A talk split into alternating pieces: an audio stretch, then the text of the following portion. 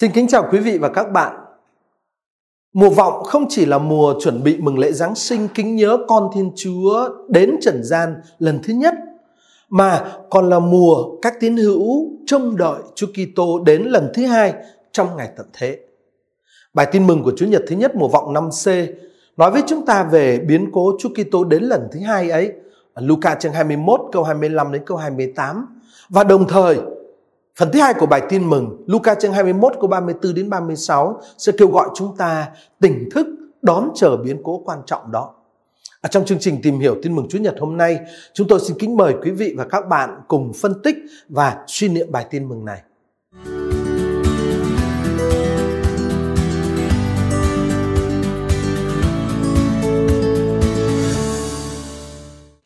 Khi ấy, Đức Giêsu nói với các môn đệ rằng: sẽ có những điểm lạ trên mặt trời, mặt trăng và các vì sao. Dưới đất, muôn dân sẽ lo lắng hoang mang trước cảnh biển gào sóng thét. Người ta sợ đến hồn siêu phách lạc, chờ những gì sắp giáng xuống địa cầu, vì các quyền lực trên trời sẽ bị lay chuyển. Bấy giờ, thiên hạ sẽ thấy con người đầy quyền năng và vinh quang ngự trong đám mây mà đến. Khi những biến cố ấy bắt đầu xảy ra, anh em hãy đứng thẳng và ngẩng đầu lên vì anh em sắp được cứu chuộc. Vậy anh em phải đề phòng, chớ để lòng mình ra nặng nề vì chè chén say xưa, lo lắng sự đời. Kẻo ngày ấy như một chiếc lưới bất thần chụp xuống đầu anh em. Vì ngày ấy sẽ ập xuống trên mọi dân cư khắp mặt đất. Vậy anh em hãy tỉnh thức và cầu nguyện luôn hầu đủ sức thoát khỏi mọi điều sắp xảy đến và đứng vững trước mặt con người. Kính thưa quý vị và các bạn, rõ ràng bài tin mừng mà chúng ta vừa đọc với nhau gồm hai phần. Phần thứ nhất từ câu 25 cho đến câu 28 nói về các biến cố của ngày tận thế.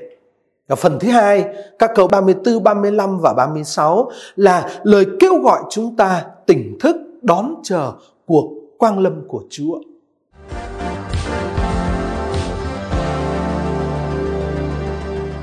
Nội dung chính của Luca chương 21 câu 25 cho đến câu 28 phần thứ nhất của bài tin mừng hôm nay đó hướng cái nhìn của chúng ta về biến cố Chúa Quang Lâm vào ngày tận thế.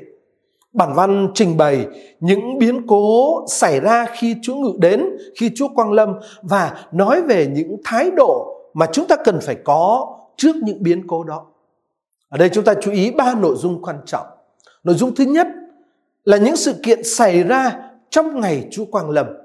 Nội dung thứ hai là chính biến cố Chúa Quang Lâm. Và cuối cùng nội dung thứ ba là những thái độ của các đồ đệ của Chúa trước các biến cố ấy. Trước tiên Chúa nói sẽ có những điểm lạ trên mặt trời, mặt trăng và các vì sao. Ở dưới đất, muôn dân sẽ lo lắng hoang mang trước cành biển gào sóng thét. Người ta sợ đến hồn siêu phách lạc, chờ những gì sắp giáng xuống địa cầu. Vì các quyền lực trên trời sẽ bị lay chuyển. Chúng ta gặp ở đây các yếu tố rõ ràng mang tầm vóc vũ trụ, mặt trời, mặt trăng, các vì sao và các quyền lực trên trời rồi biển. À, sách sáng thế trong chương 1 câu 14 đến 19 kể rằng vào lúc khởi đầu Thiên Chúa đã tạo ra mặt trời, mặt trăng và các vì sao. À, sách sáng thế chương 1 câu 9 đến câu 10 cho chúng ta biết là Thiên Chúa thiết lập vị trí của biển để đặt ranh giới của biển. Nói cách khác, giữa cái cảnh hỗn mang nguyên thủy kính thưa anh chị em thì theo sách sáng thế Thiên Chúa đã sáng tạo và thiết lập trật tự vũ trụ đặt mặt trời, đặt mặt trăng, đặt các vì sao và xác định ranh giới của biển. Thế lúc này vào ngày Chúa Quang Lâm trật tự ấy không còn nữa tất cả bị đảo lộn tất cả như thể là đi ngược lại với cái tình trạng uh, sáng tạo thuở ban đầu ấy. Chúa nói trên trời sẽ có những điểm lạ trên mặt trời mặt trăng và các vì sao. Rồi các quyền lực trên trời sẽ bị lay chuyển. Các quyền lực trên trời là gì? Các quyền lực trên trời tức là các cơ binh tinh tú diễn tả cái trật tự của vũ trụ. Bây giờ tất cả bị lay chuyển toàn bộ. Các hiện tượng lạ trên trời đó lại được nối kết với các cảnh tượng dưới đất và Chính Chúa Giêsu nói, nó gây hoang mang lo lắng cho muôn dân. Điều đáng chú ý là tác giả, chính xác hơn là chính Chúa Giêsu dành một mối quan tâm đặc biệt cho cảnh biển gào sóng thét. Tại sao vậy? Thưa là bởi vì ở trong cựu ước Cành biển gào sóng thét vốn được gắn với cái tình trạng hỗn mang như anh chị em có thể thấy ở sách Job chương 38 câu 8 cho đến câu 11. Và luôn luôn cái cảnh biển gào sóng thét là cái cảnh làm cho người Do Thái lo sợ. Cho nên khi nói đến những biến động ở dưới đất thì những hiện tượng uh, tự nhiên biến động ở dưới đất thì ở đây Chúa Giêsu nói ở dưới đất biển gào sóng thét. Nói chung lại như vậy tức là cả ở trên trời cả ở dưới đất xảy đến những cái tình cảnh rất là kinh hoàng, vũ trụ trên trời dưới đất rơi vào trạng thái hỗn mang và loài người phải hồn siêu phách lạc trước những cái cảnh tượng đó. Cái sự biến động như vậy là có sự biến động ở trong vũ trụ và sự biến động ở trong vũ trụ trong trật tự vũ trụ này, cho thấy cho thấy một điều rất quan trọng, đó là cái trật tự vũ trụ này không phải là một thực tại vĩnh cửu, nhưng là cái gì đó mau qua, là cái gì đó rất tạm thời. Và loài người chúng ta hiện nay đang, không phải là đang ở trong một trật tự thế giới vững chắc đâu. Loài người chúng ta hiện nay không được đặt tin tưởng vào cái vũ trụ mà chúng ta tưởng là vững chắc này vì thực ra vũ trụ này sẽ bị lật nhào sẽ có những điểm lạ trên mặt trời mặt trăng và các vì sao ở dưới, dưới đất biển gào sóng thét các tinh tú trên trời sẽ bị đảo lộn. Những biến động vũ trụ ấy cho thấy vũ trụ trật tự vũ trụ đang có không phải là một trật tự vĩnh vĩnh vĩnh viễn và bất biến kính thưa anh chị em. Ý nghĩa thứ hai của những biến động vũ trụ ấy là gì? Thưa khi mà vũ trụ đang có này cái vũ trụ với mặt trời mặt trăng các vì sao các quyền lực trên trời và ở dưới biển dưới đất này à, cái vũ trụ này mà cái vũ trụ này biến động tức là sắp sửa có một cái tạo thành mới cho nên sự biến động của trật tự vũ trụ lại là sự lời loan báo về một tạo thành mới một trời mới và một đất mới sắp xuất hiện. Hơn nữa kính thưa anh chị em ở trong cái nhìn khải huyền của thánh kinh thì các vũ trụ biến động và xin lỗi các biến động của vũ trụ vừa loan báo lại vừa đi kèm với sự can thiệp của Thiên Chúa để phán xét thế gian. Trong cái nhìn của, trong cái nhìn khải huyền của Thánh Kinh là như vậy. Các biến động của vũ trụ vừa loan báo, vừa dính dự với sự can thiệp của Thiên Chúa để phán xét thế giới. Và cuộc phán xét này có liên quan đến tất cả tạo thành. Ở trong đó các yếu tố vật chất như mặt trời, mặt trăng, các vì sao rồi biển, uh, các yếu tố vật chất đó vừa làm nên khung cảnh vừa tham dự vào chính cái số phận của nhân loại và đó chính là ý nghĩa thứ ba của những biến động vũ trụ được đề cập đến ở trong bài tin mừng hôm nay.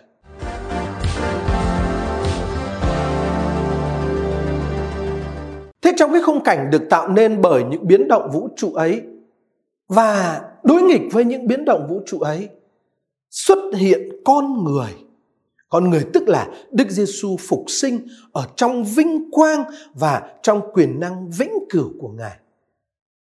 Chúa nói, bấy giờ thiên hạ sẽ thấy con người đầy quyền năng và vinh quang ngự trong đám mây mà đến. Đám mây ở đây gợi cho chúng ta nhớ đến đám mây của cuộc biến hình trong Luca chương 9 câu 34 và cũng là đám mây của ngày thăng thiên trong sách công vụ cũng của tác giả Luca chương 1 câu 9. Đám mây vào ngày con người đến, đám mây ám chỉ rằng con người ngự đến từ thế giới của Thiên Chúa. Rồi từ đám mây đó ta còn thấy bên cạnh đám mây đó còn có chi tiết nói về quyền năng và vinh quang. Con người từ trong đám mây đầy quyền năng và vinh quang mà ngự đến.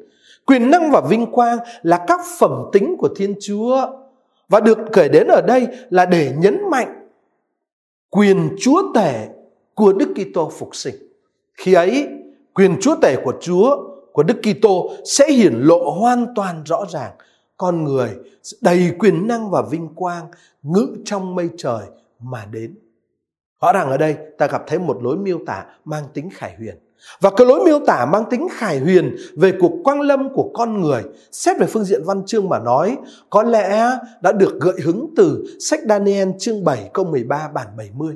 Tuy nhiên, kính thưa quý vị và các bạn, chúng ta không nên giải thích hình ảnh này một cách trực tiếp từ bản văn của Daniel mà chúng ta cần phải giải thích cái bản văn này, cái ờ, lời này của Chúa Giêsu dưới ánh sáng của những truyền thống có sau bản văn Daniel nữa. Quả thực là kính thưa anh chị em ở trong do Thái giáo đã có một sự tiến triển trong cái cách hiểu về hình ảnh con người. Sự tiến triển đó đi từ hình ảnh con người mang tính tập thể sang hình ảnh con người mang tính cá nhân, đi từ hình ảnh con người đến bên Thiên Chúa để lãnh nhận quyền bính sang hình ảnh con người đến với nhân loại để thực thi việc phán xét. Có một cái sự tiến triển trong quan niệm về hình ảnh con người, con người viết hoa đó trong do Thái giáo. Như vậy là ờ, nếu tính đến sự tiến triển đó thì chúng ta biết là những gì được nói trong bản văn tin mừng hôm nay không chỉ được hiểu, không nên chỉ được hiểu xuất phát từ sách Daniel. Rồi bên cạnh đó chúng ta cũng biết là lòng tin của Kitô giáo sẽ đồng hóa việc con người đến với biến cố quang lâm của Đức Giêsu phục sinh. Cho nên cho nên cái ờ, hình ảnh con người được nói đến ở trong bản văn ờ, tin mừng hôm nay cần phải được hiểu không phải chỉ xuất phát từ hình ảnh con người trong sách Daniel chương 7 mà chúng ta vừa nhắc đến. Là con người ở đây chính là Chúa Kitô phục sinh và không phải chỉ là đến từ Thiên Chúa mà còn là đến bên cạnh nhân loại nữa. Rồi Chúa nói tiếp, khi những biến cố ấy bắt đầu xảy ra, anh em hãy đứng thẳng và ngẩng đầu lên vì anh em sắp được cứu chuộc. Khác với ở trong Marco chương 13 câu 7, ở đây tác giả Luca không nói đến một cuộc tập hợp các kẻ được chọn, nhưng mà nói đến một cuộc giải thoát.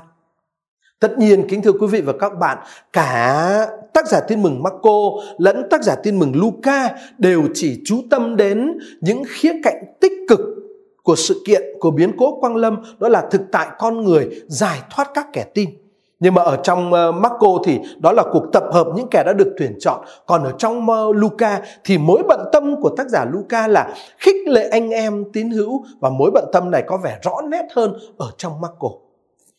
Đối với các tín hữu Chúa Kitô thì những hiện tượng lạ trên mặt trời, mặt trăng, các vì sao và các quyền lực trên trời không phải là lý do để gây nên sự sợ mạ hãi sự hoang mang sự lo lắng nhưng mà những biến động ở cấp độ vũ trụ đấy sẽ là dấu hiệu của niềm hy vọng bởi chưng ơn giải thoát đã gần kể và đó là điều mà tác giả Luca muốn nhấn mạnh ở đây. À vậy, ở trong cái thời gian mà hội thánh đi trên hành trình trần gian thì để khuyến khích các tín hữu trung thành giữa những hoàn cảnh khó khăn uh, những hoàn cảnh bách hại thì Thánh Luca kêu gọi các tín hữu hãy kiên nhẫn. Ở trong uh, Luca chương 21 câu 19 ờ, lời của Chúa Giêsu nói có kiên nhẫn anh em mới giữ được mạng sống mình. Lời mời gọi lời mời gọi uh, dành cho hội thánh khi đang ở trong cái tiến trình lịch sử này đó là cúi đầu chấp nhận cái hoàn cảnh bị bắt bớ bị bách hại trong sự kiên trì trong sự kiên nhẫn nhưng mà đó là ở trong tiến trình lịch sử còn bây giờ, bây giờ vào thời quang lâm, vào thời gian sau hết, khi mà cuộc quang lâm của Chúa diễn ra thì tác giả Luca lại mời gọi các Kitô hữu không phải là hãy cúi đầu chấp nhận, không phải là hãy kiên nhẫn mà là hãy đứng thẳng và ngẩng đầu lên. Đấy, chúng ta đọc thấy ở trong bài tin mừng hôm nay câu 28 của chương 21. Tại sao vậy? Bởi vì đó là dấu hiệu của hy vọng của chiến thắng và thời của hy vọng thời của chiến thắng đã điểm, cho nên các Kitô hữu được mời gọi. Hãy đứng thẳng và ngẩng đầu lên. Lời thờ mời gọi dành cho các Kitô hữu như vậy là trong quá trình lịch sử, khác với trong cái biến cố Chúa Quang Lâm. Và ở đây chúng ta gặp thấy lời mời gọi dành cho biến cố Quang Lâm. Các Kitô hữu được mời gọi. Hãy đứng thẳng và ngẩng đầu lên.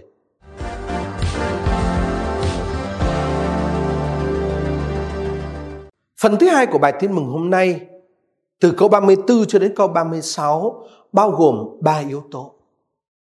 Mở đầu là một lời cảnh báo. Anh em phải đề phòng, chớ để lòng mình ra nặng nề vì chè chén say xưa lo lắng sự đời, kẻo ngày ấy như một chiếc lưới bất thần chụp xuống đầu anh em. Mở đầu là một lời cảnh báo. Kết thúc là một lời khuyên nhủ anh em hãy tỉnh thức và cầu nguyện luôn để có thể đủ sức thoát khỏi điều sắp xảy đến và đứng vững trước mặt con người. Rồi ở giữa lời cảnh báo và lời khuyên nhủ ấy, ở giữa là phần nói về ngày với một ẩn dụ lấy từ Isaiah chương 24 câu 17 Chúa Giêsu nói, ngày ấy sẽ ập xuống trên mọi dân cư trên mặt đất. Trước hết xin kính mời anh chị em chú ý đến câu 34 lời cảnh báo. Lời cảnh báo này gồm một mệnh lệnh, chúng ta chú ý gồm một mệnh lệnh, anh em phải đề phòng. Và cái mệnh lệnh đó được tiếp nối bằng hai mệnh đề chỉ mục đích kẻo lòng mình ra nặng nề vì chè chén say xưa, lo lắng sự đời và mục đích thứ hai kẻo ngày ấy như một chiếc lưới bất thần chụp xuống đầu anh em. Còn uh, lời lời ờ, khuyên nhủ ở câu 36 thì chúng ta thấy trong thực chất là một mệnh lệnh anh em hãy tỉnh thức và cầu nguyện luôn ờ, được tiếp nối bằng hai mệnh đề chỉ mục đích hầu đủ sức thoát khỏi mọi điều sắp xảy đến và đứng vững trước mặt con người. Chúa cảnh báo chúng ta, anh em phải đề phòng, chớ để lòng mình ra nặng nề vì chè chén say xưa, lo lắng sự đời. Kẻo ngày ấy như một chiếc lưới bất thần chụp xuống đầu anh em. Trước hết chúng ta thấy Chúa nói ngày ấy. Đó là ngày nào? Ở trong truyền thống kinh thánh, cái kiểu nói ngày ấy là một cách diễn tả được dùng để nói về ngày của Đức Chúa Gia về mà các ngôn sứ đã loan báo. Và bây giờ, ngày ấy ở đây được đồng hóa với cuộc quang lâm của Chúa. Rồi, Chúa Giêsu nói rất rõ ngày ấy sẽ bất thần xảy đến. Cho dù các tín hữu đương nhiên có thể nhận ra ngày ấy nhờ những dấu hiệu được nói đến ở phần đầu của bài tin mừng từ câu 25 đến câu 28 sẽ có những điểm lạ trên mặt trời, mặt trăng và các vì sao vân vân và vân vân. Có những dấu hiệu để nhận biết nhưng mà mặc dù có những dấu hiệu như vậy, ngày ấy vẫn là ngày xảy đến bất thần. Điểm thứ hai đang chú ý ở đây đó là Chúa nói rằng chúng ta phải đề phòng kéo lòng mình ra nặng nề. Phải hiểu lòng ra nặng nề theo nghĩa nào? Hình thường anh chị em ở trong cuộc sống có thể có rất nhiều nguy hiểm, có thể có rất nhiều điều làm cho lòng chúng ta ra nặng nề, tức là làm cho con người chúng ta mất đi sự bén nhạy, mất đi cái khả năng chú ý vào thực tại thật đang diễn ra.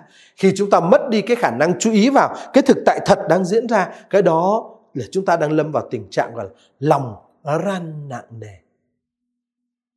Thế cái gì có thể khiến cho chúng ta rơi vào tình cảnh lòng ran nặng nề như vậy mất đi cái bén nhạy và mất đi cái khả năng nhận biết cái sự thật đang diễn ra xung quanh chúng ta như vậy thánh Luca ở đây nhắc đến hai nguy hiểm nguy hiểm thứ nhất đó là chè chén say sưa và thứ hai là lo lắng sự đời.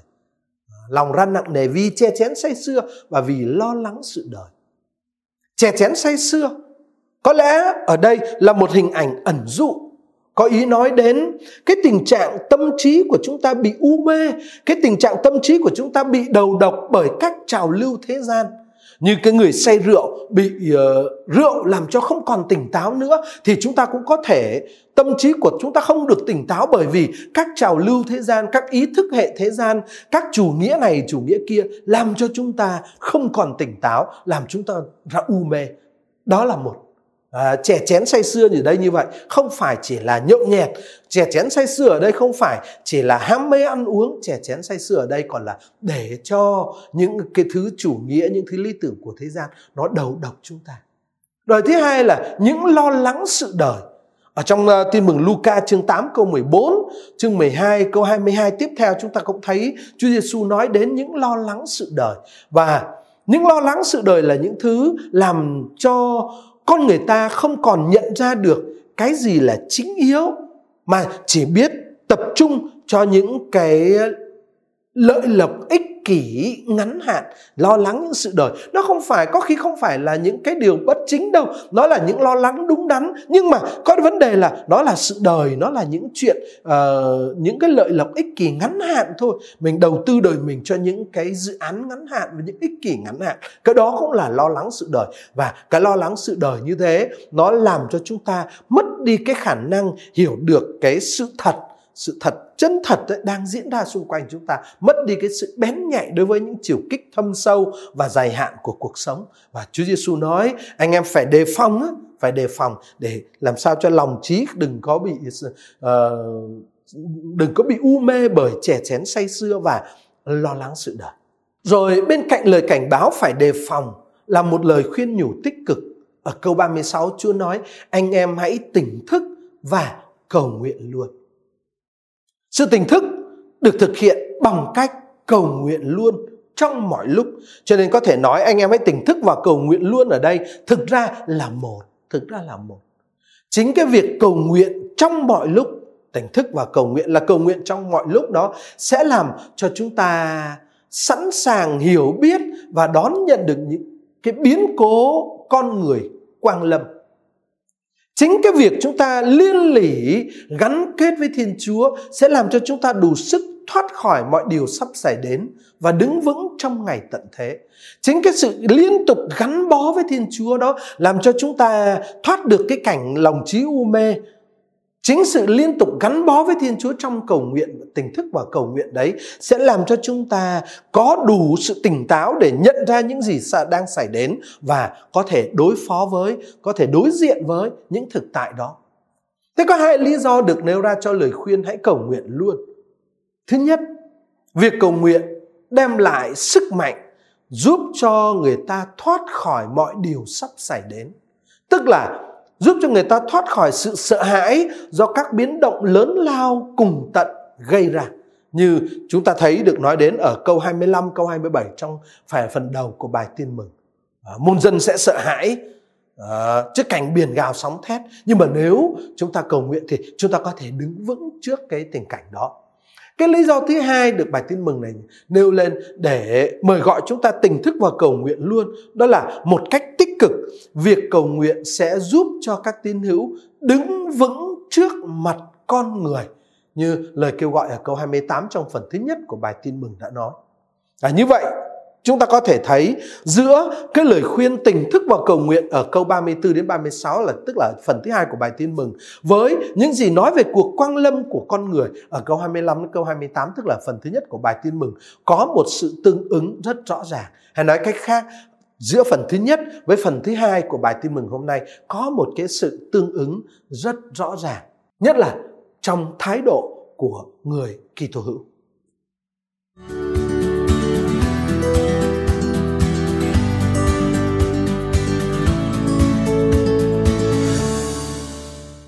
Kính thưa quý vị và anh chị em, Thánh Luca viết sách tin mừng trước hết là cho các tín hữu thời đại của Ngài.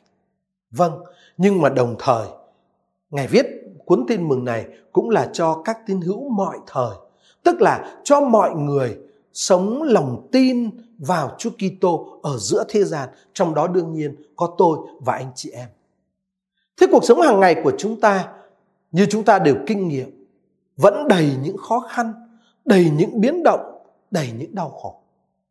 Nhưng mà ngay cả khi những biến động ấy có làm cho muôn dân lo lắng hoang mang đến hồn siêu phách lạc, ngay cả những biến động ấy có là những biến động kinh thiên động địa, những điểm lạ trên mặt trời, mặt trăng và các vì sao, biển gào sóng thét ở dưới đất vân vân và vân vân khiến cho mọi người lo lắng chăng nữa thì đối với các tin hữu của Chúa Kitô đó vẫn có thể là những dấu hiệu của thực tại cứu độ đang đến gần.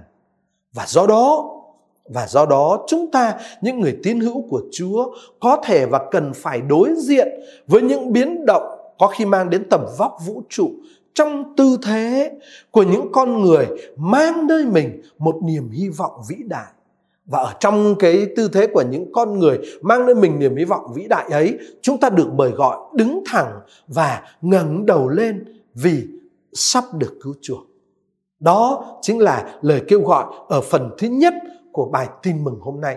Và như vậy tức là bước vào trong mùa vọng này, khi chúng ta đối diện với biến cố chúa sắp đến, khi chúng ta đợi chờ Chúa đến trong ngày quang lâm như là mục tiêu thứ nhất của kỳ, của mùa vọng thánh, thì chúng ta được mời gọi, đứng thẳng và ngẩng đầu lên, tức là sống trong niềm hy vọng vĩ đại. Bởi vì bất chấp tất cả, ơn cứu chuộc vẫn đang được hoàn thành và sắp được hoàn thành cho chúng ta, trong cuộc đời của chúng ta.